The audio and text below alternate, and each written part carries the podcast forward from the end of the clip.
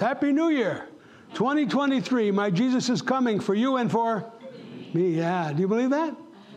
I believe very possibly, very, very, very possibly, this could be the year. Yeah. And uh, so I'm encouraged. I hope you are too. And this morning, I just wanted to give you a message. I was going to start the book of Acts this morning, so if you read ahead, I'm uh, glad you did, and just continue to, because I'll start the book of Acts next week. But this week, I have another message for you. Every year, I pray that the Lord would give me a word for the year for you. And uh, as you can see, these banners around the room, those are the words that we, we had received, or I personally had received previously. And I hadn't received a word until I was homesick on Monday and Tuesday of last week. And it's always uh, good to be alone with the Lord in a sick bed, you know? He speaks to me so often that way. And so I, got, I received the word for this year as I was laying in bed, just contemplating uh, what the situation is that we're facing today in this world. And the word was contend. Contend. It's the Strong's words. Uh, drop that screen down there. It's the Strong's word, if you know what a Strong's concordance is, G 1964. And I'll take a look at that. I think it's a very important word, very applicable to the time and uh, age in which we're in right now. There we go. All right, who wants to pronounce that? Epiago ned zome. Epiago ned zome. All right. Now, it comes from two words, epi, meaning upon, and exome, meaning anxiety or an anxiousness or striving or a conflict or stress that will come upon. And we're to contend with that agonizing, that stress, and that striving and that trial that would come upon us. And so I do believe that we're going to be facing some situations that the church in the United States has never had to face before, but we'll do that in the Lord's strength as we obey his admonition to contend, to fight. And there's only one place in the Bible where that word is used. Anybody have any idea? I'm sorry?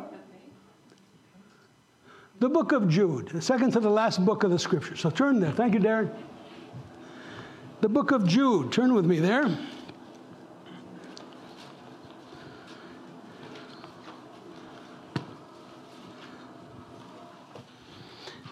Now, book of Jude is only 25 verses.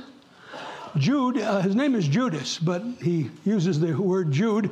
I can imagine why, because Judas was previously the betrayer of the Lord. But Jude or Judas was a very, very common name in the first century there. And who is this Jude? Yeah, as you say, that's who he is. he describes himself in three ways Jude, he's this man, Jude, okay? But he's a, a servant of God, a doulos, a bondslave of Jesus Christ, okay? And he is the brother of, and hinting around to the fact that he's the brother of, but he doesn't play that card right off, does he? No, he doesn't play the trump card that he has, being a, a half brother of Jesus. But he says, No, I'm simply the brother of James. And we see that this Jude and this James were the half brothers of Jesus. None of his brothers were in the faith until after the resurrection. And this Jude, James, would have seen the resurrection as recorded for us in 1 Corinthians chapter 15. And they came to faith after that fact. And so that's who's writing. But I want to, if you're a student of the scripture, that you know that the book of Jude parallels another New Testament book very close to where James is located in the New Testament. And what book is that? That's right, Second Peter. Second Peter and Jude deal with the same situation. Peter is warning of the apostasy or the apostates to come. That they're coming into the church, and you need to be careful that the greatest enemies of the church are not from without, but they are from.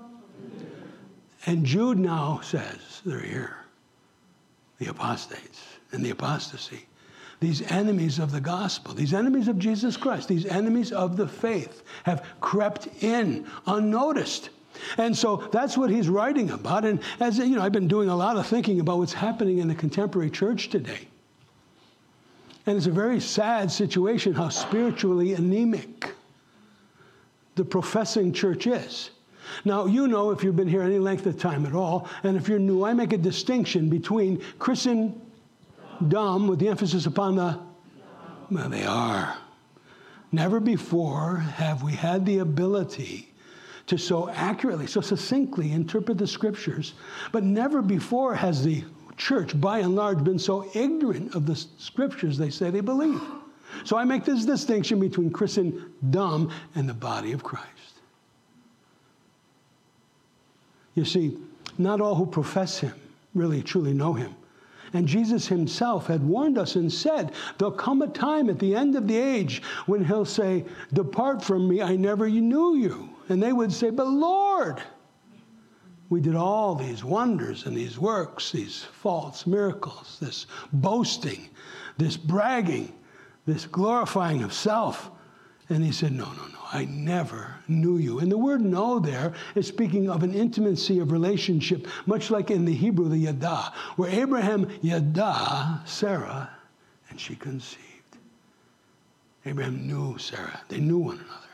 You see, in marriage, you know, the physical relationship is really to represent how we desire to be so close to one another, to get as close as we possibly can. And, and, and the expression of that that God has given us in the physical is that union, the physical union that would take place between a man and a woman, where he would press his body, his life into hers, she would give hers to him, and they would become one. Well, that is simply a manifestation, a type a representation, representation, a sign, a symbol of the oneness that you and I are to have with Jesus Christ. As I said before, the highest essence or quintessence of the word intercourse is when the Holy Spirit presses his life into mine, as I'm the bride of Christ. But I will, I will say, based upon my experience in 42 years of being a Christian, most people who profess faith do not possess faith. If I shared with you once, I've shared with you a thousand times, beloved. When you're out there, do not be deceived. Listen with your eyes. Don't listen with your ears. Your ears will deceive you. But people live what they believe. And our belief should be backed up by our behavior our creeds, our calling by our conduct, our doctrine by our duty, our way of life. Is that not true? Yeah, yeah absolutely. Now, Jude was very grieved over what he was seeing taking place within the church. This, this compromise or this corruption that was creeping in. And it was so pervasive. And yet, so many within the flock were being so duped by it, didn't see it at all. And so he, he felt it was necessary, rather than to talk about the joy of the common salvation, and we love talking about our salvation, don't we? About the sovereign grace of God. Oh, Wednesday night. Wednesday night. Where are we going to be Wednesday night? We're going to be here at the chapel Wednesday night. This week begins all of our regular services all over again. We're canceling nothing, so we'll be here Wednesday night. We'll be here Friday night for our fireside fellowship, Saturday morning men's study, Sunday morning back again, and we'll be in the book of Acts. But Wednesday, where are we going to be Wednesday? In Ezekiel where?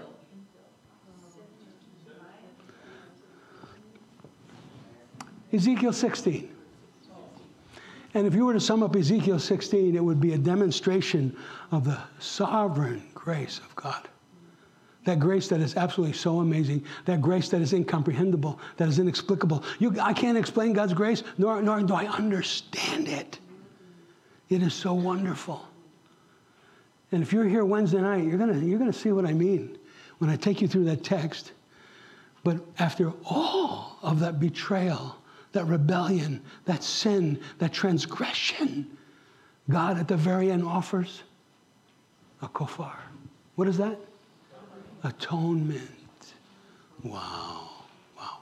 And so that's what Jude begins with. He, that's what he really wanted to talk about was, was that forgiveness, grace, and mercy that comes through Jesus Christ, that reconciliation to God through the blood of Jesus Christ, the propitiation for our sin. But he said there's a much more pressing matter. And, and I, I see it more now than ever before in the state of the church in the United States and in the West. And so that's what I want to talk to you about this morning for a few minutes. I hope uh, this warning will fall on listening ears. I hope you'll have an understanding mind and appreciate the fact that we need to press into our relationship with the Lord more than ever before. In your presence, I'm strong. In your presence, that's where I belong. Seeking your face experiencing your grace. More than ever before, beloved, as the body of Christ, you're going to need to press into the life of Christ because there is so much out there that will seduce you away from the faith and believing the lie, which a myriad of people will fall to, and we know that. So I'm just going to repeat what God has already said, and it appears to me that we are in this time that Jude spoke of, but is magnified in our time more than any other. Can we pray one more time? Father, this is such an extremely important message, exhortation, Lord. I love that word exhortation as you describe it, that parakleto, where you've called the Holy Spirit to come alongside, where you've called the Holy Spirit to be our tutor and our mentor this morning and teaching us this short epistle of Jude, but so powerful. I could spend weeks in these 25 verses. But Lord, we're going to take this morning, and I ask, Lord, by the person of your Holy Spirit, Heavenly Father, Jesus, Ruach Spirit of God, would you please be our tutor? Beyond anything that I have studied or know or anything that I share, Father, Jesus, Holy Spirit, will you enlighten the minds, swell the hearts, transform, change the lives of those in my hearing this morning, everybody in this sanctuary, those over the internet. Good morning, Christina and Jimmy. Lord, we pray you have your will and your way in changing our lives through your word, for faith comes by hearing, and hearing by the word of God. So increase our faith, Lord Jesus. And give us discernment, Lord, in the time in which we live like none other. I am so excited. 2023. Oh boy. In Jesus' name I pray. And everybody said, Amen. Amen. Amen. So begins Jude or Judas, a bondservant, a doulos of Jesus Christ. Now we're all called to be that doulos, that bondservant, giving our life to Christ in service to Him. And we know that that comes from the text in, Ezekiel, in uh, Exodus 21 in the law of the Nazarite or the bondservant when he didn't want to leave his master, although it came time that he could be freed and leave. He didn't want to go anywhere else. Where would I go? You've been so good to me, master. I want to stay here and I want to serve you. And it's interesting how it's engineered in the text by the Holy Spirit there in Exodus 21 that the master of the house would take that servant to the doorpost of the house and press an awl in his ear and put a ring in his ear and claim that servant to be his own. And he said, Now you will serve me now and. Isn't that interesting that it's forever in the text? Although we know that no human being will ever serve a human master forever. The truth is, beloved, none of us get out of here alive. You know that? That's a joke, okay? none, none of us get out of here alive. All of our lives are very temporary in this life but we have the promise of eternal life. And that's what the text is speaking of more than anything else, is that we would offer ourselves in service to God now and forever, for all of our life. And isn't it interesting? I can't imagine what it must have been like growing up with Jude. I think Jude is like the fourth son in, that succession of, of, children. Mary and Joseph, they had, uh, Jesus was conceived supernaturally by the Holy Spirit. But after that, Mary and Joseph had their own children. So how many did they have in the household altogether that we're aware of? Yeah, four boys and, and sisters, two or more. So we don't know how many girls. So we had lots of girls, right? You know what they say? How many girls you got now? Five. Five. Yeah, five. A son is a son until he takes a wife. A daughter is a daughter. You're a blessed man, Nathan, all of her life, you know? but nonetheless, at least seven. But there were a multitude of girls, two or more, and there were at least four boys, right? And so we know that Jude, I think it was the fourth of the sons. I can't imagine what it must have been like for James and Jude, Joseph, and the others to be growing up with Jesus as their older brother. Can you imagine trying to live up to that example? Oh, my. And so I could imagine there was some resentment over time. You know, I had an older brother that seemed to be perfect, and I was far from perfect. I gave my parents a prayer life if they had one at all. and I never could live up to the reputation of my older brother, uh, nor did I try. I developed my own reputation, which was bad. but I can't imagine what it would have been like to be a sibling of Jesus, you know. And all during that time, you know, they, they didn't believe in him. So if you go to Matthew's gospel, you go to Mark's gospel, you'll see that they did have other children, although the Catholic Church would deny that. That's anti biblical. They're trying to magnify Marian, the Marian Catholics there who worship Mary, as you see co-redemptrix, if you know what I'm talking about, about all of that. That's so heretical. Hmm. But nonetheless, you know, we know that there was a time when Mary and her children, the sons in particular, came to bring Jesus home because they thought he was beside himself, claiming to be the Messiah. And it was an embarrassment to the family. And so when they came to get him, there was a big crowd, and Jesus was teaching them, as he had always done. And they said, Jesus, your mother and your brothers are here. And what did he say? Who's my mother? Who are my brothers? But those who do the will of my Father in heaven. Mary probably thought, I'll show you who your mother no. But they got the understanding, didn't they? And aren't we thankful that we are now grafted and we are part of the family? We are the brothers and sisters of Jesus now. Yeah. Well, this is that Jude, but he doesn't, again, I said he doesn't use that trump card. He doesn't play on his relationship with his brother. Simply identifies himself as Jude, the man, the bondservant, the doulos of the brother of James. To those who are the called, sanctified by God the Father, and preserved in Jesus Christ. We see the work of the Trinity of God here. Paul would say in Romans 1, let's say you're the called, beloved saints of God. Kaletos agapetos hagios is the Greek text there. The called kaletos, you're called of God. Listen, no one comes to God on their own. Do you understand about I hope I hope you understand the gospel. The gospel is that you were so far removed from God, there was no way you would come. You had no inclination for God whatsoever. It wasn't in your heart, nor was it in your desire. Man cannot come to God, least God open up their minds and their hearts and He draws them to Him. That's what it means by the election or the called, called of God.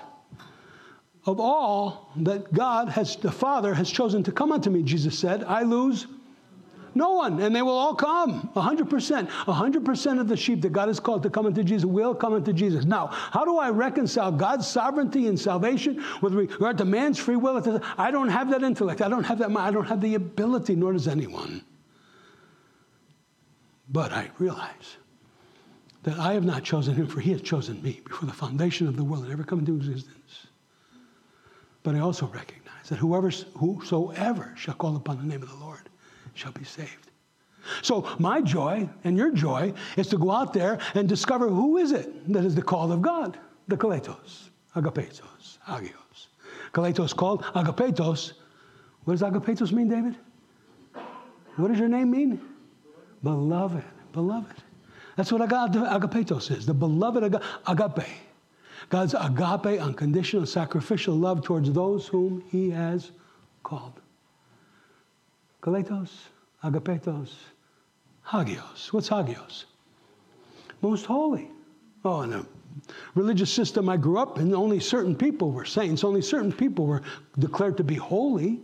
But the Bible says that all of us in Jesus Christ are holy. Hagios means most holy ones. Why? Take off thy sandals off thy feet, Moses, thou upon holy. Why was it holy ground? Because God was there. And why are you holy? Because the Holy Spirit dwells within you. That's the only reason why you're the hagios of God, the most holy ones. Well, basically, he's saying the same thing here in this triad. Those who are called, those who are sanctified or beloved, another text would say, of the Father and preserved in Jesus Christ. The work of the, of the Holy Spirit calling you, the work of the Father in loving you and sanctifying, the work of Jesus in preserving you and keeping you. I hope you're as equally thankful for the saving grace of God in your life Aren't you? I'm so glad God saved me. But I am equally, maybe even uh, greater thankfulness and appreciation for the fact that He is keeping me. Because I know what I could fall to. I know you people, you're too strong. You're too determined. You're too resolved. Is that true? No. And so we need to recognize our weakness, but I am so thankful as I just submit and surrender to Jesus. He's the one who keeps me. Yeah. And we're going to talk about that at the end of the epistle, where he talks about the keep yourself in the love, keep yourself in the hand of God, and guess what? The hand of God will preserve you and keep you. Do you understand? That's the difference. You keep yourself in God's hand, and God's hand will keep you from ever falling. Isn't that good news? Yeah. So he says to them, to those who are the called, sanctified, preserved, he said, Mercy, peace, and love be multiplied unto you. I never, never, ever ask God for justice. Do you? If I got just what I deserved, whew, I would have been crispy critter a long time ago. and so would all of us, right? All of you. Yeah, thankful for his mercy, not getting what I deserve. Thankful for his grace, getting that which I would never deserve or merit, right? And it can bring such shalom in the Hebrew, eirene in the Greek. Peace, peace, peace with God, peace of God, peace in God. During the Advent season, we talked about that peace. That God gives peace in its fullness, but unfortunately, so many don't know that peace. They may understand the peace that they have with God as a result of the sacrifice of Jesus Christ and his death upon the cross, but they haven't experienced the peace of and in God because they're on the right side of the cross, but on the wrong side of Pentecost. Pentecost. And we'll be talking a lot about that when we get into Acts. But here, no, no, no. These people knew. Jude was writing and he said, Mercy, peace, and love be multiplied to you. Listen, Jesus would say to the Pharisees, the Pharisees were legally right in everything that they said. Their hearts were far from God. Oh, they thought they were so righteous. Legalism, self righteousness, free from sin. Is anybody here free from sin? Good, I'm glad you all recognize that. Otherwise, you'd be a modern day Pharisee thinking somehow you don't sin, that you're free from sin. Hmm? No. But they had this attitude that they were free from sin. Although knowing the law, knowing the will of God, knowing it succinctly, exactly, yet so far from living a life of love. And Jesus said, Go and learn what this means. What did he say? Come on, what did he say? I desire mercy and not sacrifice. Wait a minute, we receive mercy. What do you mean you desire mercy? What do you talk? I need to be merciful.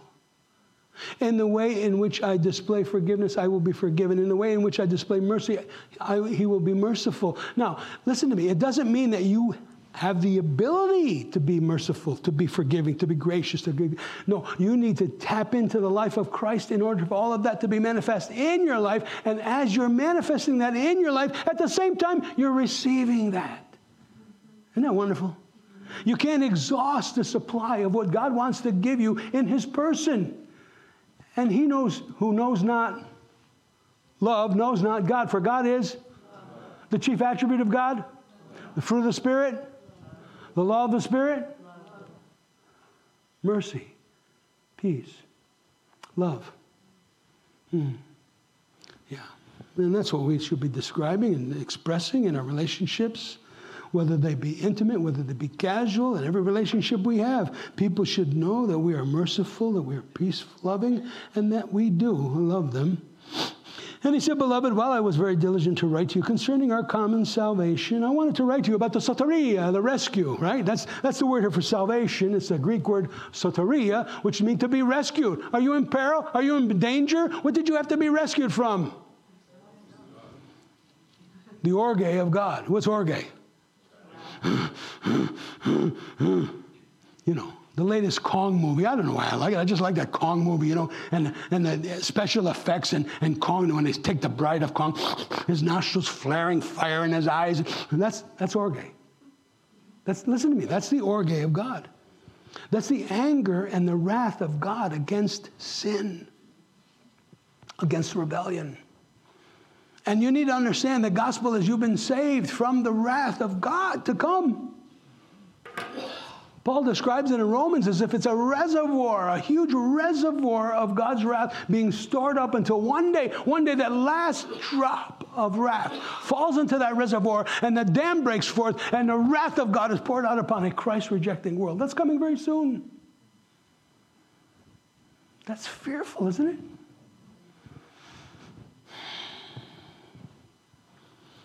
Beloved, while I was very diligent to write to you concerning our common salvation, I found it necessary to write to you, exhorting you. And what is that word, exhorting?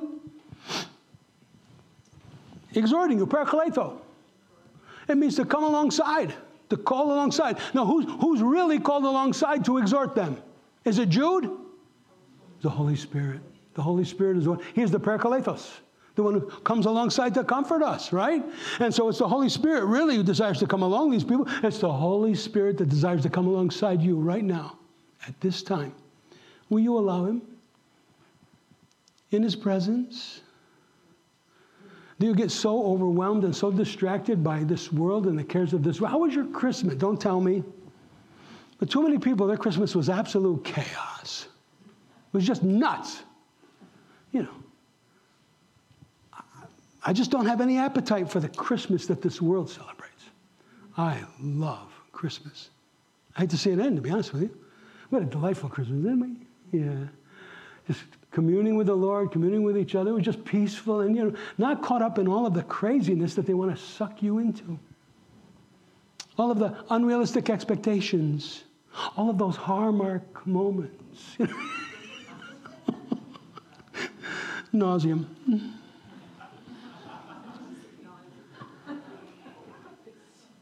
Hmm. I want to exhort you, I want to come alongside and encourage you to contend earnestly for the faith. Contend. What is that word? To fight. It means, it means there's a striving, there's a fight, there's a struggle, there's an anxiousness or an agonizing that has come upon you. And what is it? It's these creeps who have crept into the church secretly and now are bringing these damning heresies in the church, and so many uh, hearts are, and minds are being stolen away. Some just innocent, really not understanding, ignorant. Others morally compromised. Others, ooh, in spiritual corruption and decay, purification. Hmm. But he goes on to say, it was necessary that I encourage you to exhort earnestly for the faith which was once delivered to all, to the, delivered to the saints. What's faith? What is the faith?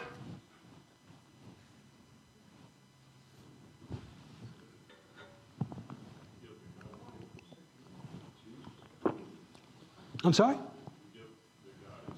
The gift that God has given us. The faith is, listen to me, without exception, without apology, the faith is there is salvation in no other other than as in Jude's day, so in our day, unfortunately, there are many who call themselves Christian and believers, but believe erroneously in syncretism. That there are other ways, other methods to Christ, or to God, excuse me, into heaven, other than Jesus Christ. Do you know that the majority of the professing church now believe that good people of other good people of other faiths can go to heaven? Is that true? Are you certain of that? Now, like these who crept in, they have an inappropriate understanding of God, proper, God the Father. They have a sentimental understanding of God not a biblical, doctrinal, theological understanding of who God is. Why do I say sentimental? Oh, God is so loving, Mike. How could he condemn anybody to an eternal hell for a temporal wrong? No. No. God is so gracious, so forgiving, so loving. You know, there's nothing you can do to separate yourself from the love of God. He is so loving. And then they presume upon the grace of God not fully understanding, not having a biblical understanding of who God truly is. No, God doesn't wink at sin. Every sin is paid for. Every single sin and transgression against God will always be paid for and forever. The penalty is forever. And there's only one of two options, right? Sin either gets paid for by the sinner themselves Or your sin is paid for by, yeah, the propitiation, the appeasing sacrifice of Jesus Christ on behalf of my sin and yours. Those are the only two options, you see. Hmm, no, but unfortunately, our world doesn't understand the seriousness of sin and the seriousness of the sacrifice that Jesus made. So they trample upon the blood of the sacrifice of Jesus. But presuming upon the grace of God, I can do anything I want now. I'm saved. How foolish. Living not in legalism, as those Pharisaical Jews were doing, but now they're living in license. I can do whatever I want. That was the philosophy then. The body is evil, the spirit is saved. Let the body have its way and its appetites, and the spirit will be saved in the end. That's so far from the truth. Paul would write to the Thessalonians, you know, the Thessalonians, you know. He said, May the God and Father of our Lord Jesus Christ now sanctify you in body, soul, spirit. The whole man. Not just your spirit. But God has saved. Saved you to have a sanctified Christ like mind. Saved you to have a, a sanctified Christ like life. Saved you to have now a spirit joined with his, the Hagios of God. Do you understand that? Hmm. Unfortunately, many in our day, just as in Jude's day, no, they don't understand. They fall prey to these false doctrines. Yes, the faith. The faith is that you're saved through the cross of Christ, the sacrifice of Jesus Christ alone. But saving faith is never. You know what I mean by that, right? You're saved by faith alone, correct? Yeah. Your, did your work save you? No. You're saved by faith alone, but saving faith is never alone. What do I mean by that? Yeah, what you said. What you said. If you're a saved man or woman, your life is going to change. You're going to be transformed. You cannot deny the transforming power of the Holy Spirit when He comes into your life. If there is no changed life, there is no reason to believe, for any reason, that salvation has occurred. When you have the Holy Spirit of God, the same Spirit that rose Jesus from the dead with that dunamis power, right? When you have the same Spirit of God dwelling within you, you can't help but change. You don't do it, He does it in you. All you're doing is yielding. All you're doing is surrendering. All you're doing is imploring, Lord, would you please, Lord, last night we prayed this last night, didn't we? Before the New Year hour, we said, Lord, once again, change us at the core of our very being, Lord. There's more change I know that you want to make in our lives, Lord. So please, you have your will, have your way, come into the core of who I am, Lord, and change me from the inside out. So there's a transformation all the world would see. Right? Present yourself a living sacrifice, holy, acceptable, which is a reasonable act of worship. And do not be conformed to this world, but be ye.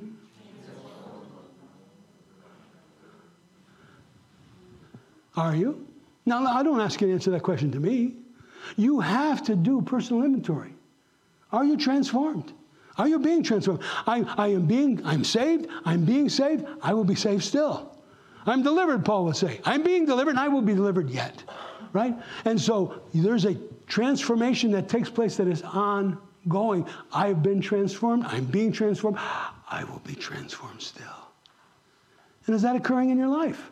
You have to ask that question. And if, and if those that know you best, those that know you most intimately, can confirm, oh, yes, God is doing a work in your life. I see, I see the change that's occurring in you. Then you have to ask yourself, who's moved? Who's moved away from whom? Has God left you or you left God? Hmm? Yeah. Beloved, 2023 is not a time to be playing games with God or playing church. It's a time to be the church. Do you understand? It's a time to be the body of Christ. It's the time to let Jesus live his life through you, touching others who are desperately in need of seeing the reality of Christ being lived out in his people. Do you know how many? You do know how many broken lives we encounter constantly. Constantly, the brokenness that's occurring in our age.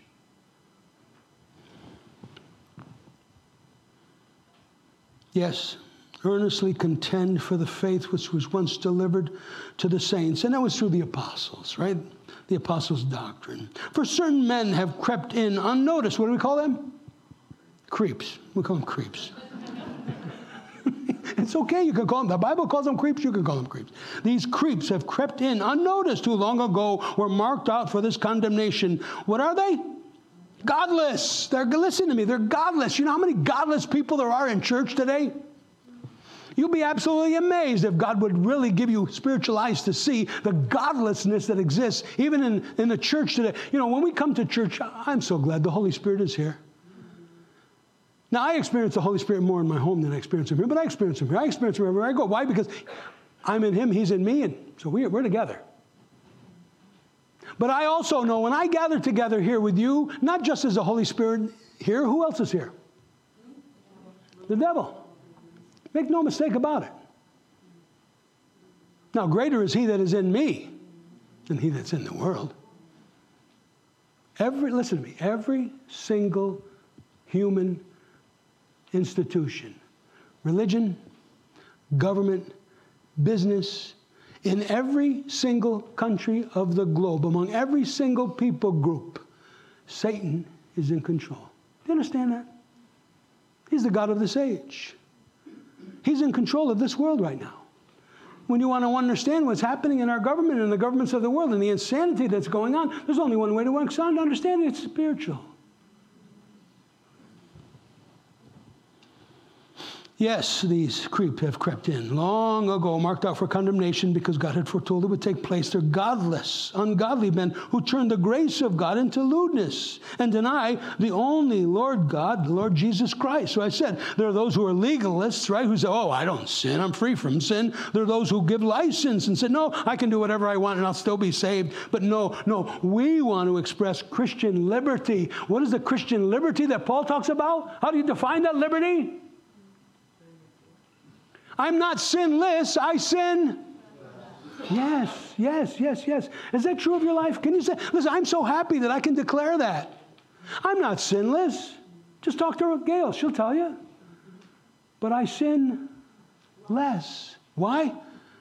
Because I have the liberty of the Spirit to say no to sin. I have the power of self control. You see, if I desire to tap into it, listen, I can either slay the beast or I can feed the beast. Which beast am I talking about? The one that's in me and the one that's in you. You understand that? But the choice is yours. Oh, you can go around like a Pharisee, claiming to be righteous when there's no. I remember I met a young man a few weeks, well, this is months now. He wanted to go to breakfast with me, so we went to breakfast. He told me he never sins.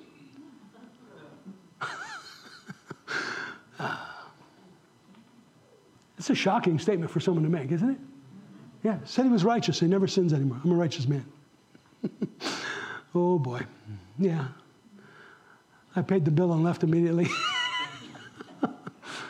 but then there are those who are giving license, and that's more common today than ever before, isn't it?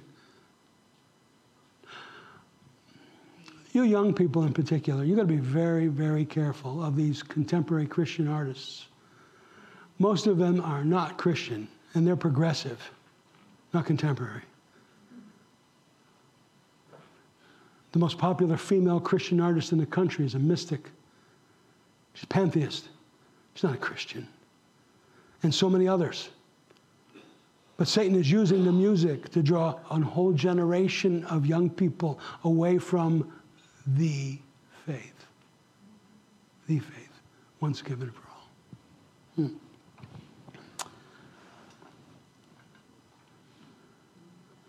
Yes, they turn the grace of God into lewdness rather than understanding the liberty that we have, that we don't have to sin any longer. I have the grace of God, the great grace of God, not to sin, but not to sin.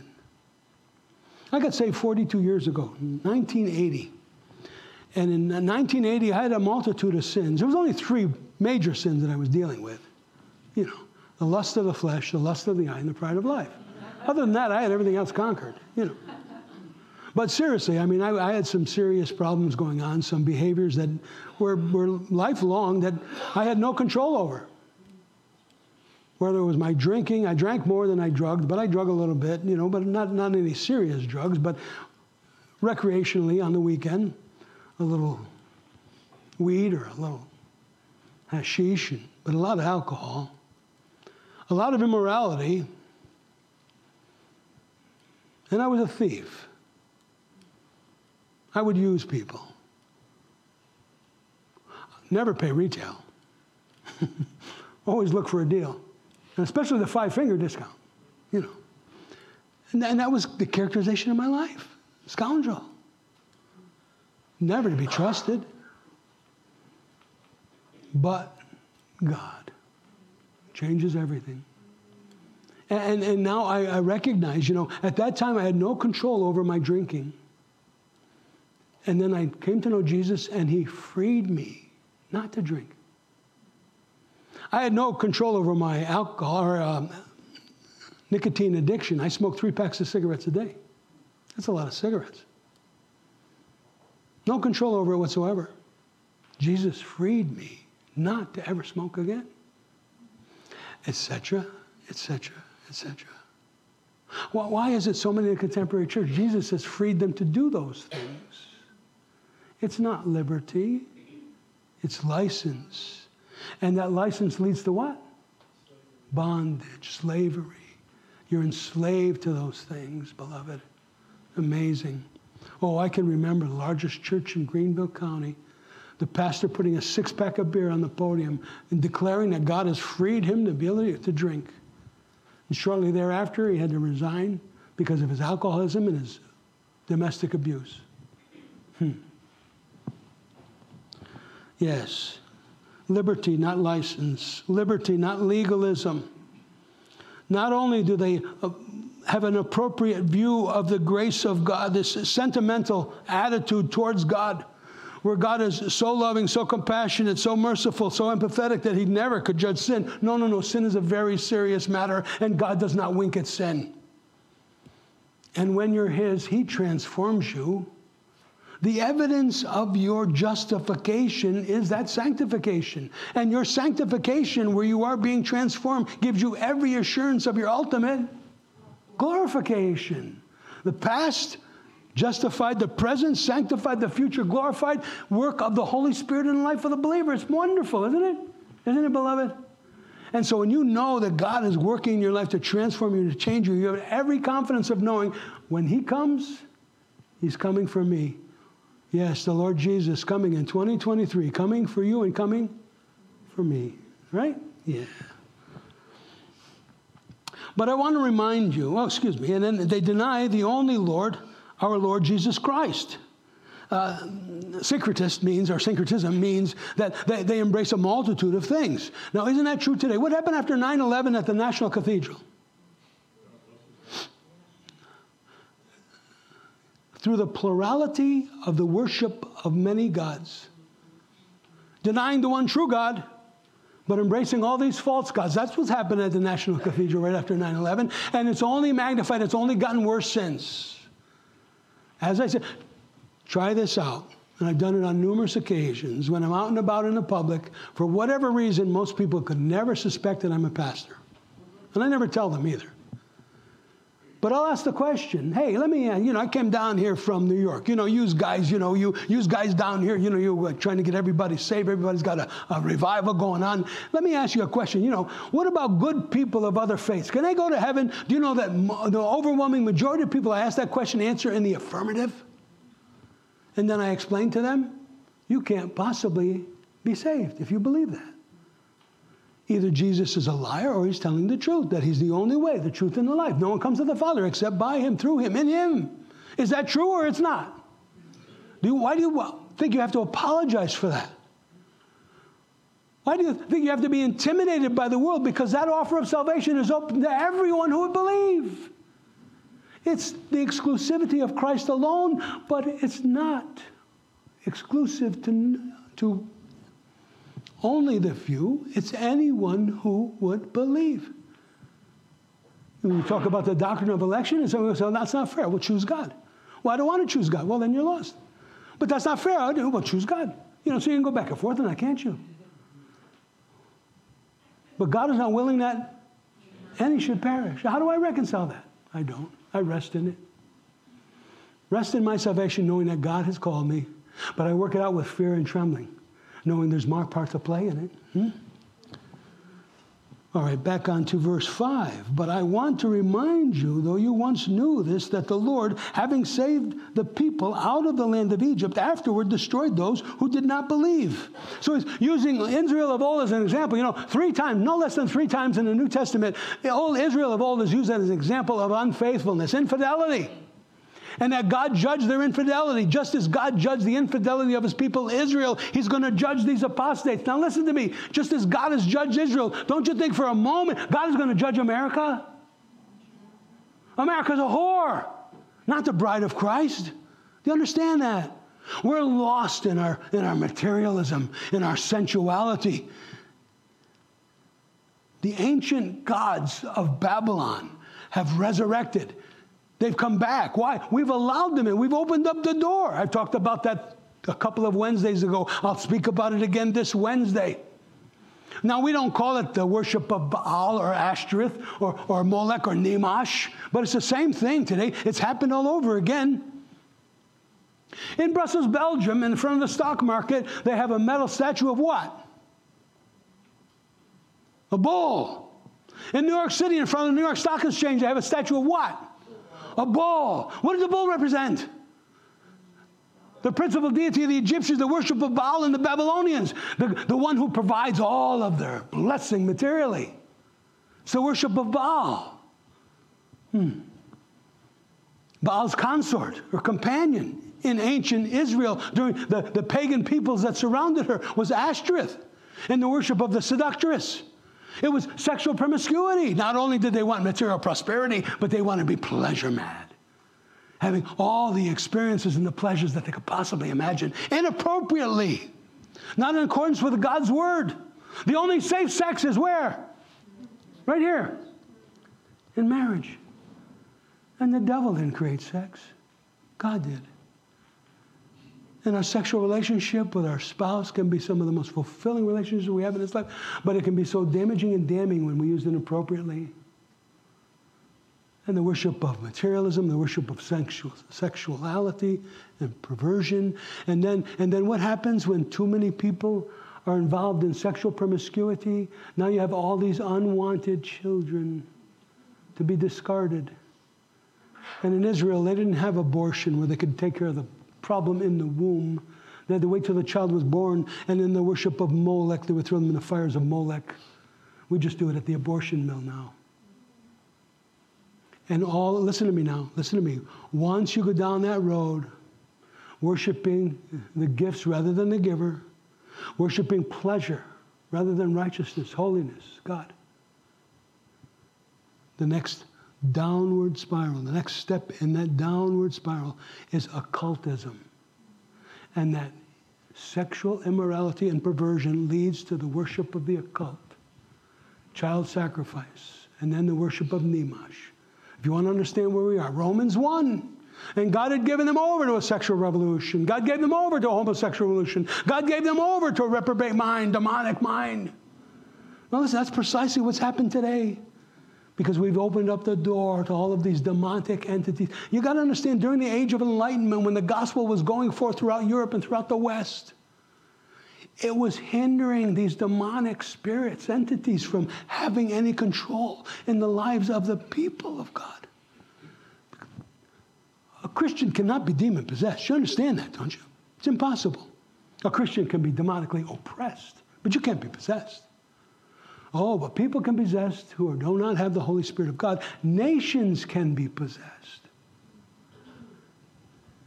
And what caused the greatest exorcism of the world was the, was the continued progress of the gospel from Israel westward and that age of enlightenment. And it, for so long, it was so easy to be a Christian in the West. After World War II, it was probably the best time in the world to be here and to be in America shortly thereafter. It didn't last long, though. After World War II, that opened up the door for all of these demonic entities to once again oppress and possess. And right now, I want to suggest to you the United States is, hasn't been a Christian nation for a long time, but it's no longer even a post Christian nation. It is a pagan nation. And we are possessed. There's a spirit that has possessed this nation and this land. And we've allowed it. We, not you, the church, not the body of Christ, but those who would give license. Yes, and God judged Israel of old, and he will judge these apostates. God judged Israel of old, Judah, the apple of his eye, the bride of Christ in the Old Testament. And God will judge America, make no mistake about that. He uses Israel as the example. And then he says in verse 6 And the angels, the angels who did not keep their proper domain, but left their own abode, he has reserved in everlasting chains under darkness for the judgment of that great day.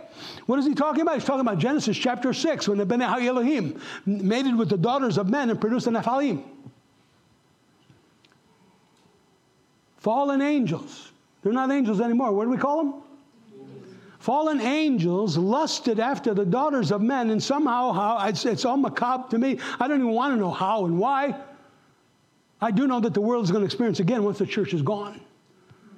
Because those who have been chained up, temporarily imprisoned, Hasatan is given to the keys to the abyss, to the abode of those spirits that left their proper domain, and he's going to open that up and he's going to allow them to have free reign over the earth once again, and it is going to be horrific. Stephen King cannot wrap his demented mind around how bad it's going to be. But that's what he's talking about here. Go back and read the Genesis 6 account. Somehow, some way, these spiritual entities, the demonic forces, had mingled with the daughters of men and produced these, these half breeds, these men of renown, these giants, the Bene Elohim, producing the Nephilim. And God said, Enough is enough. Well, can't let this go on because the whole, the whole gene pool of man has been corrupted and now we got to flush it. It's, it's, it's beyond repair. We just need to flush. The, it's beyond remediate. We need to flush. And the whole world was flooded except for eight people. If you want to know what a few is, a few is eight. That's what the New Testament says. A few were saved. A few, eight. Noah, his three sons, and their wives. They were saved.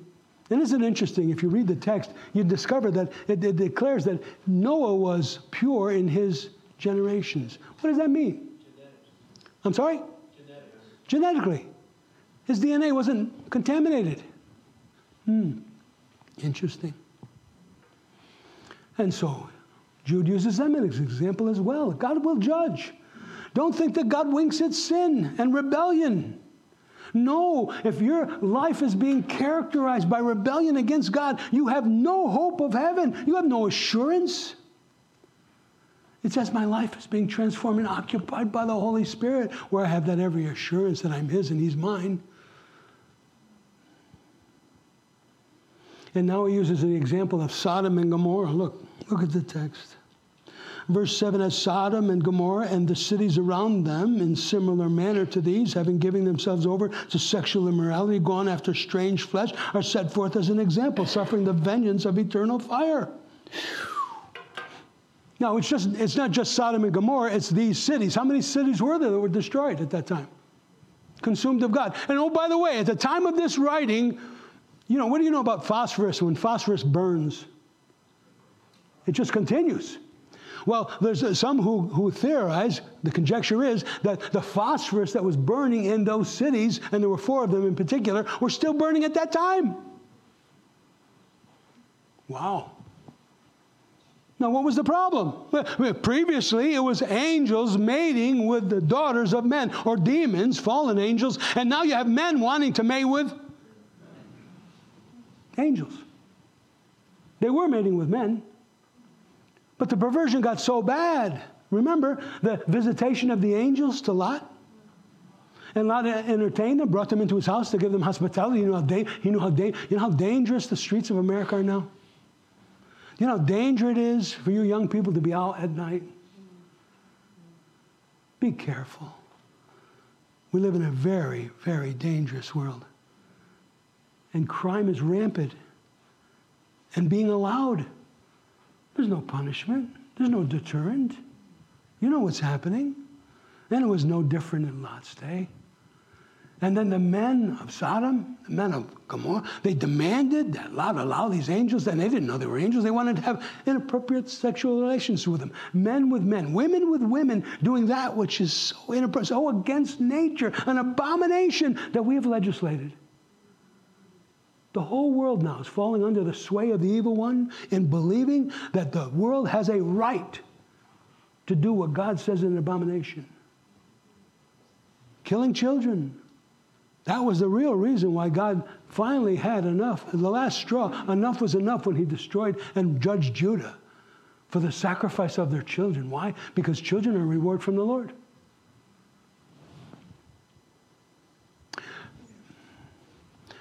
A lot of people like Gates, the Gates Foundation, many like him, said the real problem in our world today is overpopulation. Is that true? No, there's a population crisis. Who's the one person who's got an international voice who's declaring that? Elon Musk. He said over and over and over again, we don't have a population problem, we got a depopulation problem. We need to have more children. So if you're a young married couple here, I'd say have as many kids as the Lord allow you to have. Don't worry, he'll provide for them. Hmm? Hey, hey, if, if all the Christians decide, let's just, hey, you know, that growing up as a Catholic, in the Catholic Church, uh, Catholic families were always encouraged to do what? Lots of kids. Everybody had lots of kids. You know, everybody that I grew up, you know, nine here, eight here, ten here. I mean, you know, everybody had lots of children because you're encouraged to, right? Keep the faith going, right? Well, if the unbelievers are aborting their children and we're having more children, what's going to happen eventually? We win.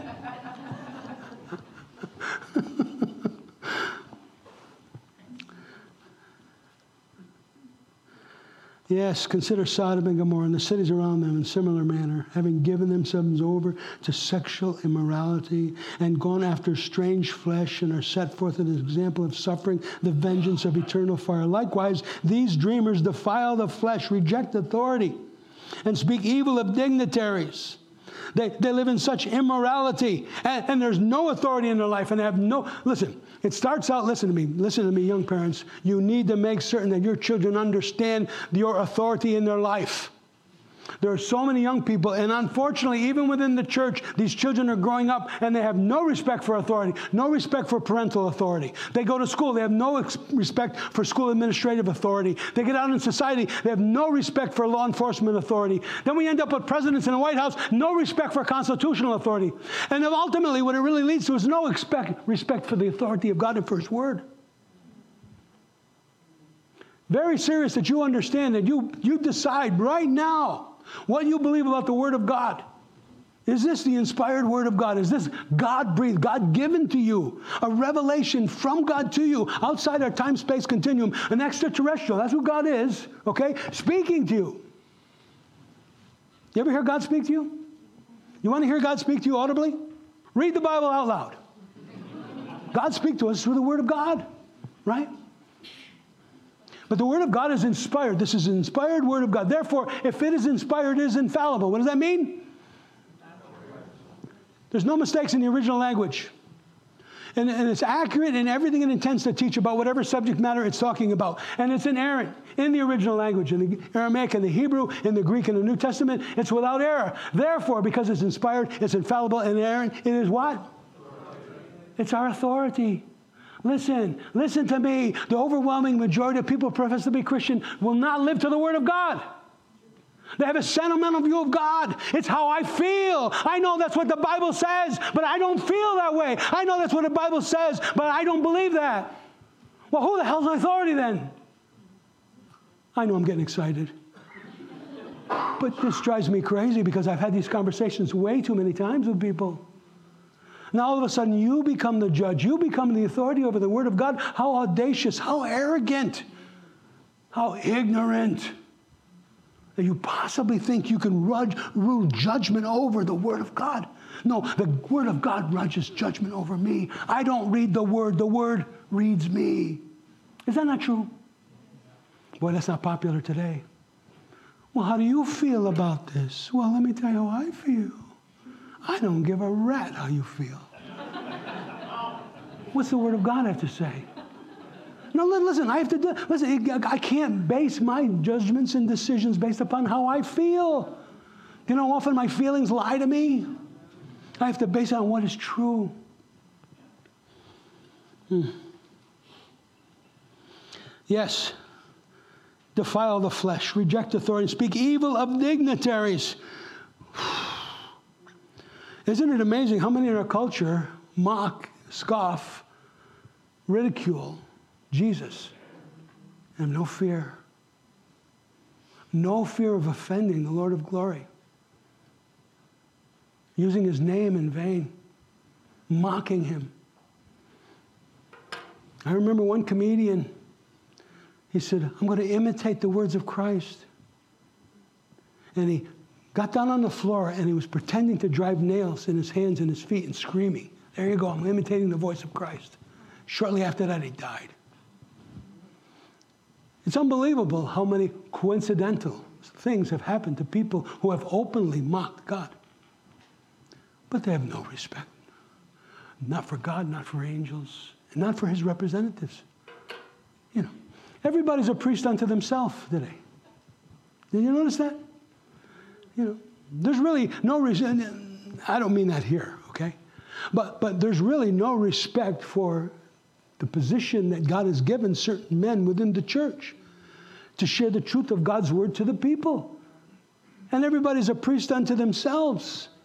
And what does that mean? That they think that they can govern for themselves. There's nobody that they're under the authority of. They're not under the authority of the word, and they don't have any pastoral authority that they're under or church. The priesthood of all believers, as the Bible describes it, is simply the fact that you can offer a sacrifice as a priest. Priests were to officiate in the sacrifices offered unto God, right? Whether it was the burnt offering, the peace offering, the whatever it might have been, the priests officiated in those offerings. Well, when the Bible says he, there's the priesthood of all believers, there's a sacrifice that can be made by you as a priest that no one else in the world can make. And what is that sacrifice? Your life. That's exactly what it means. But boy, we sure misinterpreted that, haven't we? Everybody's an authority. Hmm. These dreamers defile the flesh, reject authority, speak evil of danger. Yet Michael, Michael the angel, contending with the devil, when he disputed with the body of Moses, did not dare to bring a reviling accusation against him, but he said, The Lord rebuke you. But these speak evil of whatever they do not know and whatever they know naturally, like brute beasts, like animals. And these things they corrupt themselves. Woe to them! Now, he's speaking about Michael, and that's an interesting story. You know, where do we find that story? Which book? What book of the Bible do we find that story where Michael and Satan are arguing over the body of Moses? Where? It's not in the Bible. Where is it? It's in the Apocrypha. It's in the Apocrypha. That whole story is in the Apocrypha. Uh, you know, you're familiar with the Apocrypha and the Pseudepigrapha, right? Yes, no? Those are two bodies of literature, books, and I haven't spent much time in them. I, I should spend a little time because they do have some value, but they're written by Jewish authors during the intertestamental period from uh, Malachi, the Italian prophet, no, Malachi, Malachi, okay, to Matthew, that intertestamental period. There was a great amount of Jewish literature written during that period. One we call the Apocrypha. They are some added books, and the, if you have a Roman Catholic Bible, the Apocrypha will be in your Bible, but it's not considered the canon of Scripture. It's called the uh, Deuteronomical canon, the second canon. Okay, the Apocrypha. But because of the inaccuracies and some of the errors that are in there, we don't consider that part of the canon of Scripture, although some of those books are valuable you know, the testament of Moses, where we get the story of the fact that Michael and Satan argued over the body of Moses. How could Satan have any claim on the body of Moses? Don't you know he's a liar and a murderer? Now, who's the accuser of the brethren? Satan. But who's defending us? Jesus, Jesus. And so Satan was accusing Moses of his many weaknesses and faults like every other human being. But Michael said, no, he's covered by his faith in belief in the promises of God yet to come. And therefore, he has that kofar, that atonement, not a complete remission of his sin. That wouldn't come until Jesus came. But because he has a faith in the promises yet to come, it's reckoned him as righteousness, like Abraham. And so Michael could defend the faith that God had given Moses. Just as Jesus today sits at the right hand of God the Father, defending, listen to me now, defending the faith that God has placed within your heart. Ephesians 2 For by grace you have been saved through not of your own, but a gift of God, not of works, lest any man should boast. Listen to me. No one is saved except if they've given the sovereign grace gift of God of faith to believe. God opens up the mind, God opens up the heart. And when He does, belief will occur and salvation is birthed. Yeah.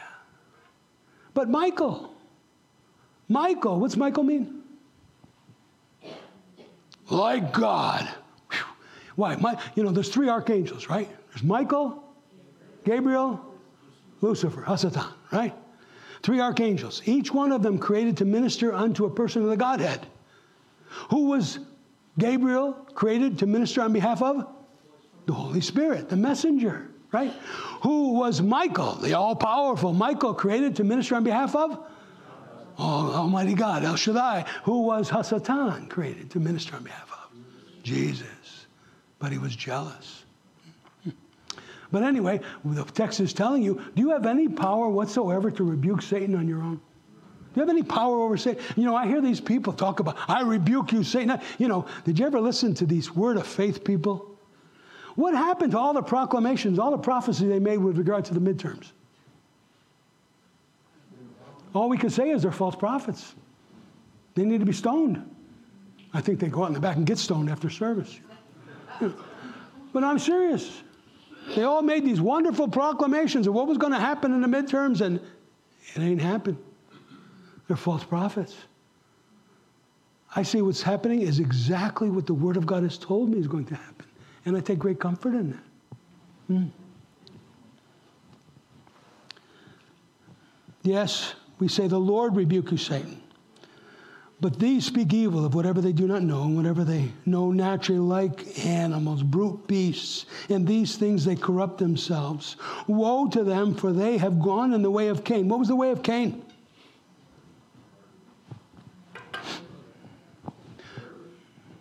Adam and Eve, they had two boys, right? Same parents? Same grandpa? Same, same? How'd they turn out so different? What was Abel? I'm sorry? Abel, Abel was a shepherd. Now, at that time, they didn't eat meat. So was he raising these sheep to eat? Why was he raising these sheep? Sacrifice. Abel was a worshiper and a lover of God.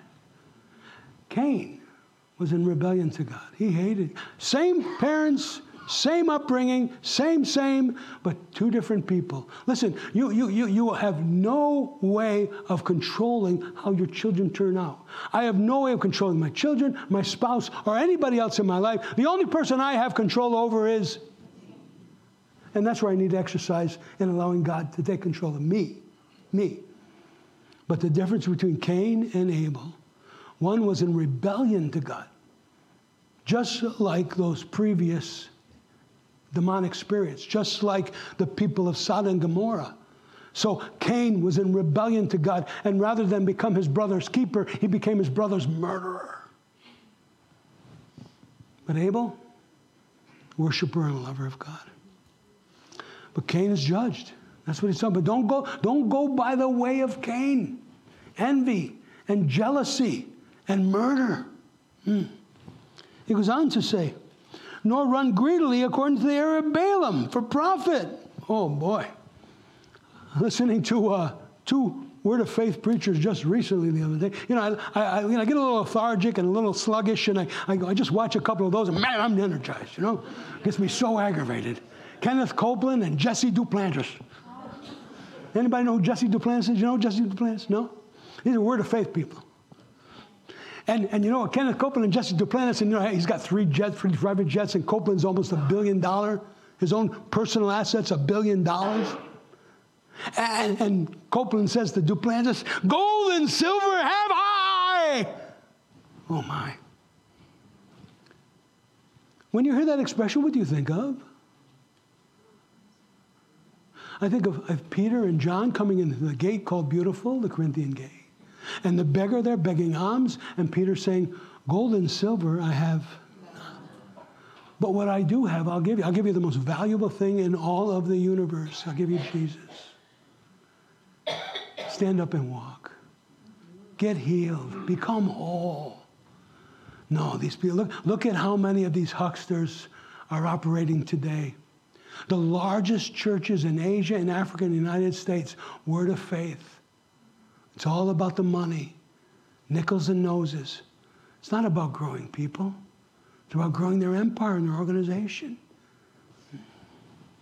Going the way of Balaam who for personal gain was willing to betray the people of God and perish in the rebellion of Korah. What was that about?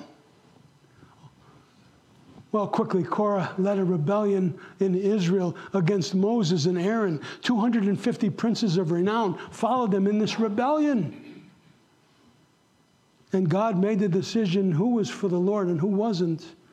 And Korah and those other two ringleaders, Abiram and Dathan, and the 250 princes of renown, and their wives and their children, and everything that they had, all gathered together on one side against Moses and Aaron and Miriam. And, and God opened up the ground and swallowed them and closed it up. God is about to judge all of this this hypocrisy, this licentiousness, this loose license that so many are living in today. Make no mistake about that. God will not be mocked. Your sin will find. And this is precisely what Judah is saying. These apostates are going to be judged for certain. If God judged Israel of old, if God judged these angels who have lost their proper dominion, if God judged Sodom and Gomorrah, if God judged Cain, if God judged Balaam, if God judged Korah, don't you think God will judge these? God is the same yesterday, today. And there's a judgment coming, beloved. Listen, I don't want you to be deceived. Read your Bible. Don't listen to these people out there. They're, they're liars. They're not shepherds, they're false prophets. They're not feeding the people of God, they're fleecing them.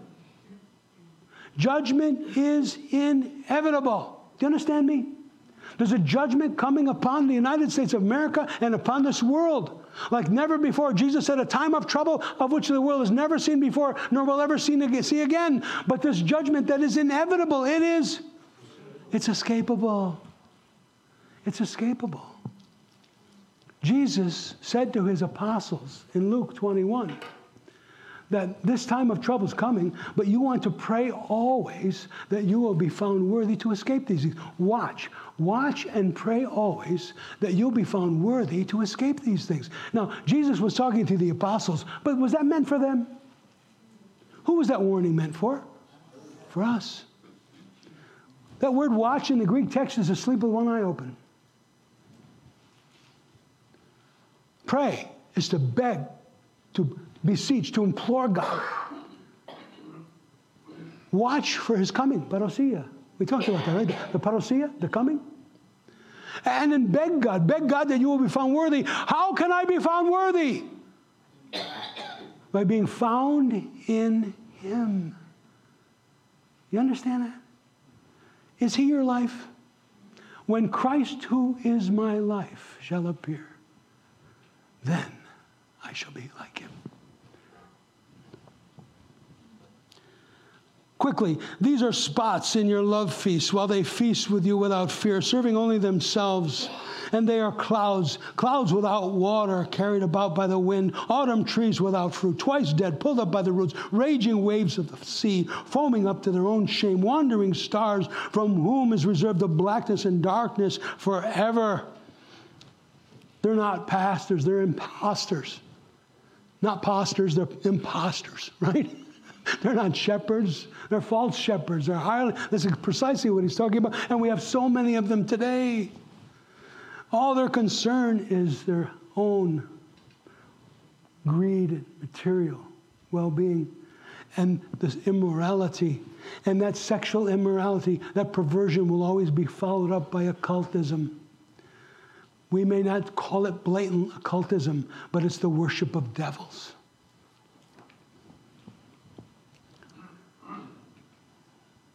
No water for thirsty people. Clouds promising water, but water never comes. Autumn trees that should be fruitful, right? The, harvest in the fall is always the greatest, but no fruit at all, fruitlessness. Just like Israel should have been bearing fruit for God. Twice dead, pulled up by the roots, raging waves of the sea just foaming up. No substance, no life.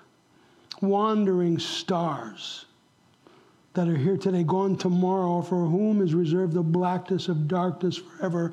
Now, Enoch, the seventh from Adam, prophesied about these men also, saying, Behold, the Lord comes with 10,000 of his saints to execute judgment on all, to convict all who are ungodly among all their ungodly deeds for which they have committed in their ungodly way, for all of the harsh things which ungodly sinners have spoken against him. When was that written down?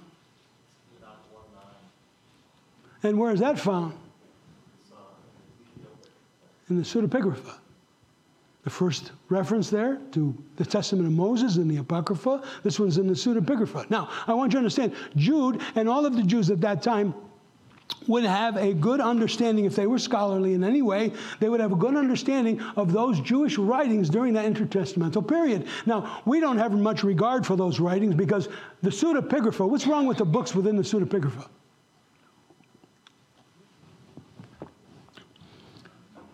It's a false authorship. They, they claim that the author is such and such when it couldn't possibly have been. So that's the biggest problem with them. We're called the Gnostic books, right? Or the Gnostic Gospels. And, and the problem with the Apocrypha was that there was so, many, so much of it that was inaccurate.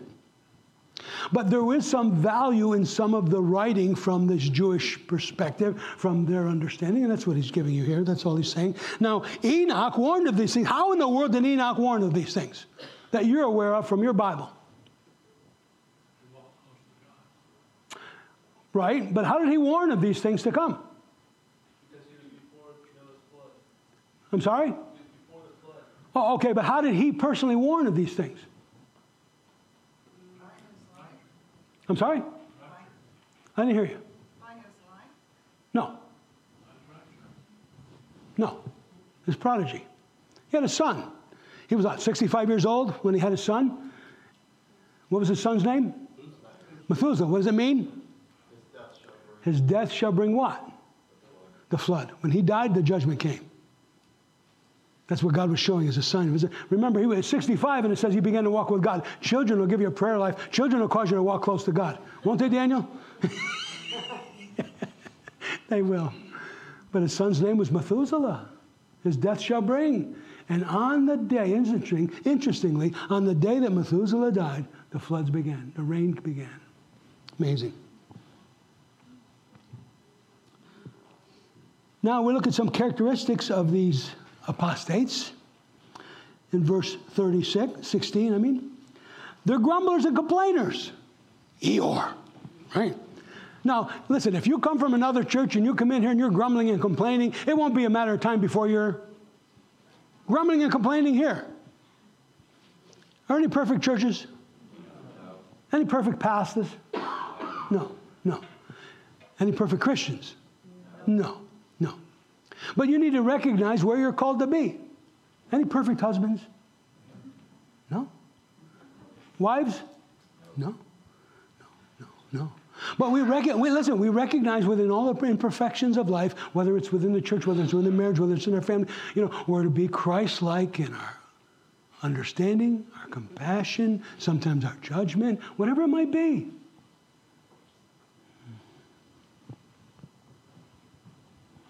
Yeah, they're grumblers and complainers. They come in grumbling and complaining, and they'll go out grumbling and complaining, walking according to their own lusts.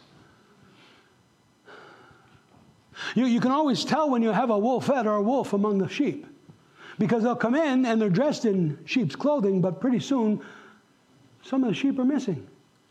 The sheep begin to get devoured. Uh, listen, I, you know, I, I'm, I'm not a shepherd. Jesus is my shepherd. But every shepherd needs what? A good sheepdog. That's what I am. I'm a sheepdog. And I'm supposed to be able to sniff out who's a wolf and who's a wolfette. Send them the other, either reform or go. Right? And you got to protect the flock, just like I would protect my own family. How did it get so late?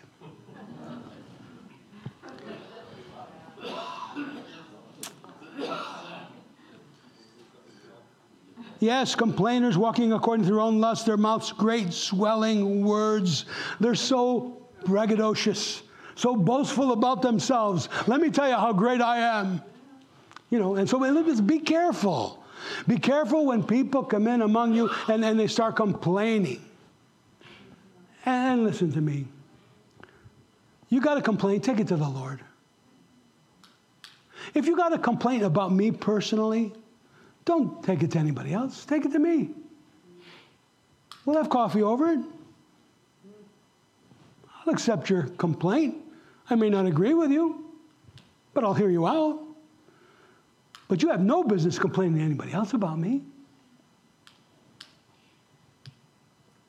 And my dear, if I have a complaint about you, I'm going to tell Eric because he'll talk to you about it. Will that do me any? When talking to Eric about my complaints about you, is that going to do me any good? No. Who do I need to talk to about my complaints about you? That's right. I need to go to him first. And then I'd ask his permission which one of those things should I bring up to your attention? Because I can't play Holy Spirit in your life.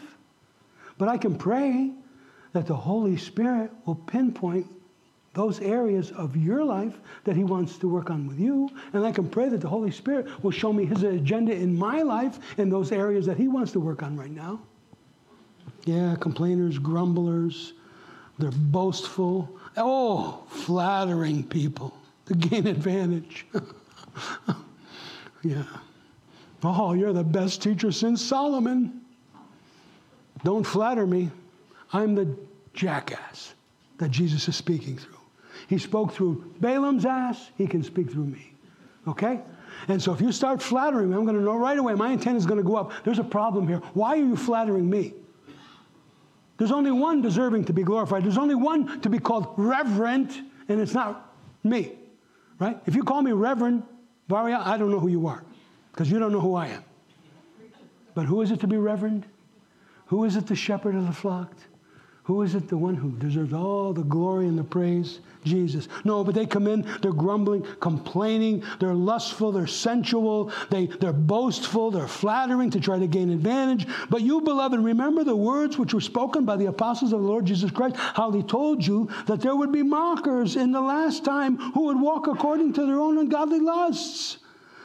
These are sensual persons, causing divisions, not having the Spirit of God. You know, he calls them mockers. Second Peter calls them scoffer, scoffing.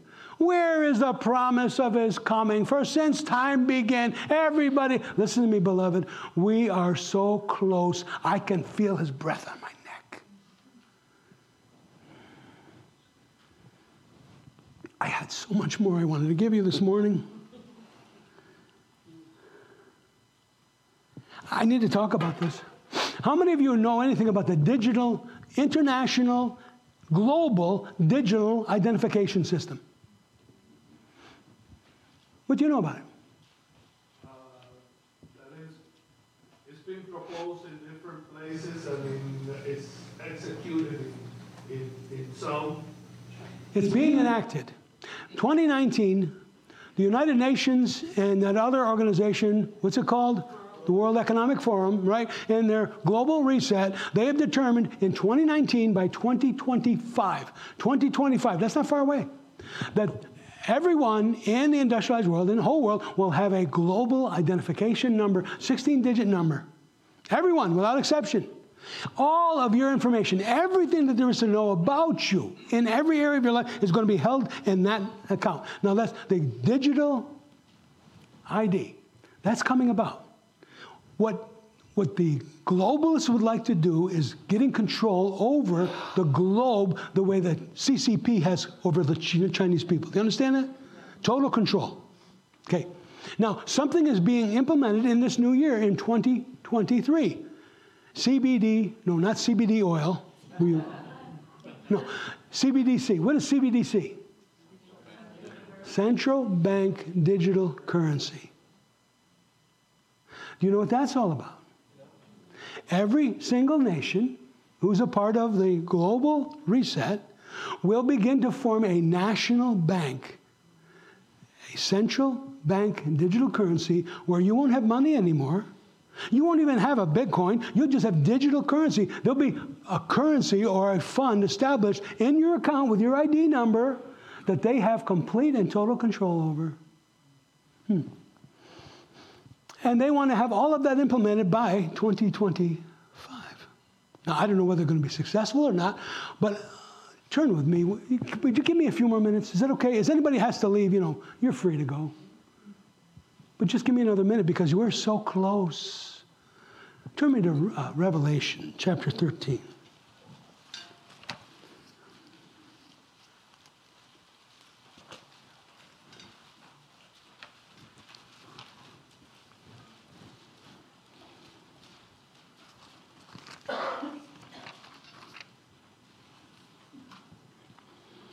Now, in, Revel- in, Revelation 13, we have the beast described. One beast comes out of the sea, one beast comes out of the earth. The beast out of the sea is who?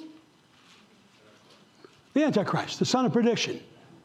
The Antichrist, pseudo Christ. He's, he's, not, he's not just against Christ, he claims to be Christ. He's the God of all gods. That's the beast that comes up out of the sea. This is a man, just as Jesus was God in the flesh, God incarnate, Jesus came and dwelt among us. But you want to see the perfect representation of God the Father? It was found in Jesus. Philip, have you been so time with me? Now, the Antichrist is a perfect representation of the devil in flesh. Possessed of the devil. That's where he gets his power. Now, that's the beast out of the sea. The beast out of the earth, who's that? the false prophet. Now, there's go- the Bible predicts, and we see it happening, that there's going to be a one world economic system. You're all going to get the number, not us. I'll explain in a minute. But they're all going to get the identification number. They're all going to be part of the whole digital system where everything you have can be taken from you in a moment. You can lose all your privileges. You won't be able to get gas. You won't be able to travel. You won't be able to buy or sell. Hmm. It's all just about to happen. It's right around the corner.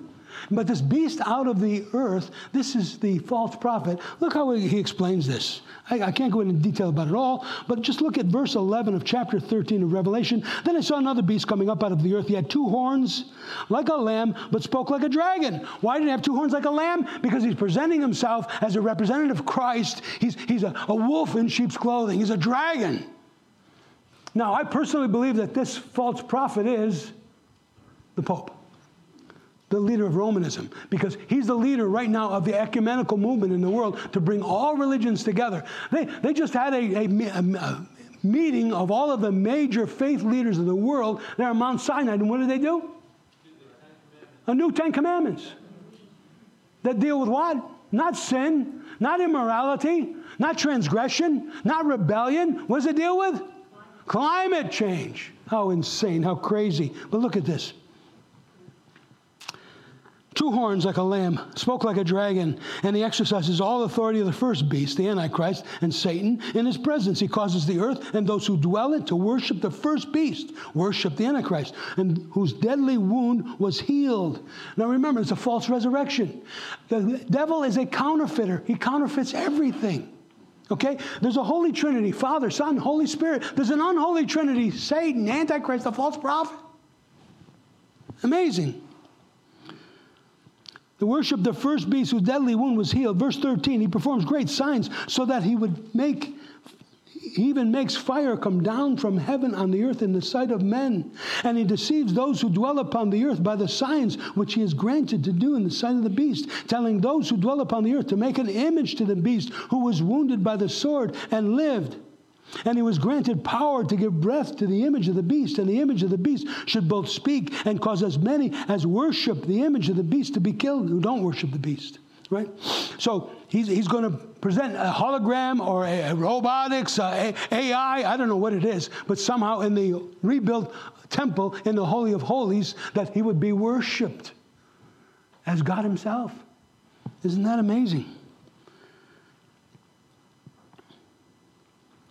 And he performs miracles. Now, God in the past has used miracles to affirm the truth. And we'll see that as we go through the book of Acts, you're going to see that there are several miracles that take place, but not for the sake of the miracle alone, for the miracle bringing people to the attention of the truth of the word. Always, always, always, the miracles are meant to point to the truth. Miracles will never be used to point away from the truth of God. It'll be used to affirm the truth of God. But here at this hour, miracles will be performed to deceive people away from the truth. I saw it with my eyes, I heard it with my ears. And it'll be contrary to the Word of God. And they'll be so deceived. Why? Believing the lie because they had no love of the truth. Look what it says. And he was granted, verse 15, power to give breath to the image of the beast, and the image of the beast should both speak and cause as many as would not worship the beast to be killed. He causes all, both small and great, rich and poor, free and slave, to receive a mark upon their right hand and upon their foreheads, and so that no one may buy or sell except, except the one who has the mark, and the name of the beast or the number of his name. And here is wisdom. Let him who has understanding calculate the number of the beast, for it is the number of a man. His number is 666, as opposed to 777. Jesus has got the number 777. That's the number of perfection. We got the number 888. with the number of redemption? This is the number 666, which is the number of man. Digital ID everyone in the world. Digital currency. You see what happened to the truckers and the truckers' protest in Canada. Australia and Canada are the most progressive of the Western nations right now, used as the, the poster children for this whole move, this whole reset, global. We are so close. Now, here's what I want you to understand, and we don't have time this morning. I should dismiss you now, but I'm not. In Thessalonians, Second Thessalonians, right, chapter two, we're told that None of this can transpire until he who restrains is taken out of the way. Who's restraining all of this right now? The church. Now, it's not the, the people will say, oh, it's the Holy Spirit. Listen to me. The Holy Spirit, God, God the Father is God, God the Son is God, God the Holy Spirit is God. God is omnipresent. He's everywhere at once. There's no place that exists where He cannot be. Read Psalm 139. The Spirit is everywhere. So the Spirit's not going anywhere, but it's the influence of the Holy Spirit in the body of Christ, not Christendom. In the body of Christ today, it's the influence of the Holy Spirit in the body of Christ that's going to be removed, and these things will begin to happen. Now, listen to me. If we're so close to that happening now, what does that mean? hallelujah, hallelujah, hallelujah. Huh? Do you understand how close it is? I, I, wanted to go into more detail this morning, but you know, time never. I, you know, I, I just despise a clock, don't you? I'm sorry, I kept you over, but you know, it's so important. Listen to me. This year, 2023, you need to contend. You need to fight. You need to agonize against what is taking place, and, you need to do everything you can to open up the eyes of the blind. Uh, all right, wait a minute, before you close, can I go one more place? Go, go to Jude one more time. This is so important.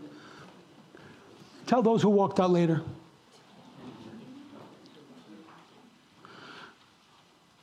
Verse 20, but you, beloved, that's you, building up yourselves in the most holy faith. The, the apostles' doctrine, right? Read, uh, well, get in there when we get into Acts chapter 242. You know, remaining steadfast in the apostles' doctrine, the breaking of bread, fellowship, prayer. All of those are so important disciplines that we need to be engaged in to build up our faith. Everything is against our faith, everything's trying to destroy our faith out there. Okay? And he goes on to say, praying in the Holy Spirit. That doesn't mean you're praying in tongues. That means you're praying in cooperation, in unity with the Holy Spirit. That means you pray long enough where you really start praying. Did you ever find out when you start to pray, if you only pray for just a few minutes, your prayers are worthless? You're so distracted by so many other things. Your mind is in a thousand different places, and you need to really settle yourself and begin to pray long enough where you really start to pray in harmony with the Holy Spirit. You let the Holy Spirit tell you what and how to pray. You see, that's what he's talking about here. And keep yourselves in the love of God, Why? So that you'll be kept by God. Keep yourself in the love of God, looking for the mercy of our Lord Jesus Christ into eternal life. So he talks about faith, love, and hope. Praying, uh, remaining in the faith of the apostles' doctrine and the love of the Spirit and that eternal hope. What is the Christian's greatest joy, highest and greatest joy? Eternity. I'm sorry? Eternity. The promise of eternity, the promise of his coming. That's the greatest joy. more and more, this world has nothing to offer me.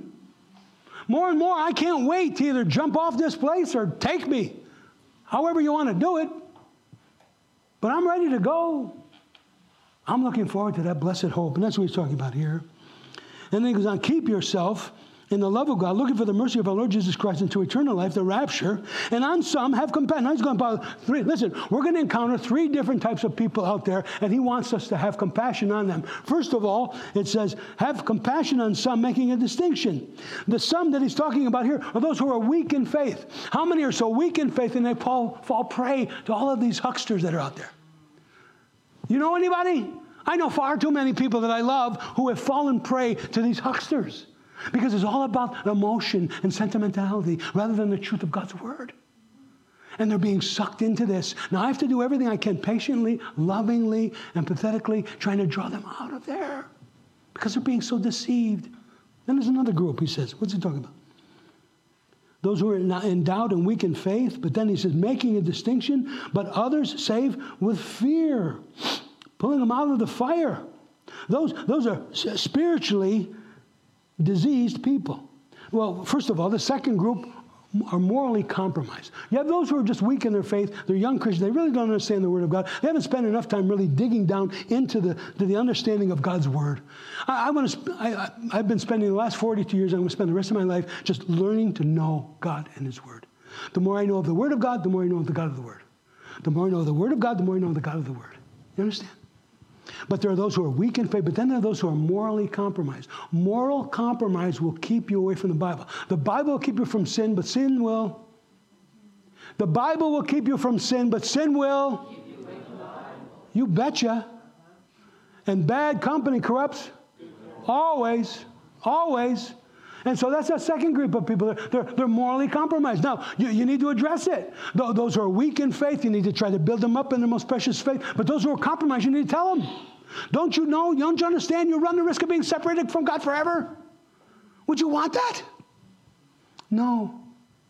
But then there's this last group he's talking about and, and pull those into hating even the garment defiled by the flesh. They have the stench of rotting flesh. Why?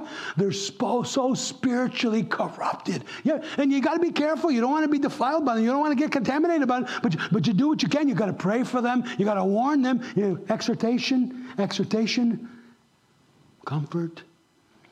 Now there are many who are so spiritually corrupted and they have the stench of death, the stench of rotting flesh. You can't accept that. You got to call it what it is. And that's what Jude is saying. Now, listen, the, the, this year, this year, we have enough love for God and enough love for the lost that you'll tell them the truth. But tell them lovingly. Why? Because the judgment's coming, the end is coming. We are so close. Listen, if we're that close to the world being governed, by a one world governmental system, one world economic system, one world religious system, which is precisely what God has told us was going to happen. That before all of that takes place, He came the first time to rescue you from your. He came the sec- He's coming the second time to rescue you from the corruption of this world. And then, and then, oh my, oh my. Now, to him who is able to keep you from stumbling. Why? Because I keep myself in the love of God, and then he keeps me. And to present me faultless before the presence of his glory with exceeding joy, to God our Savior, who alone is wise, be glory majesty, dominion, and power, both now and forever. Absolutely true. That's what amen means. You understand that? That, that amen at the end is not, oh, amen. No, amen. It's absolutely true. Do you believe it? I believe it. And I'm living it. Do you? That's what the world needs to see. People who truly live what they say they believe. It's absolutely true. My Jesus is coming. It's 2023. He's coming for you and he's coming. Do you know that? Yeah. Shall we stand?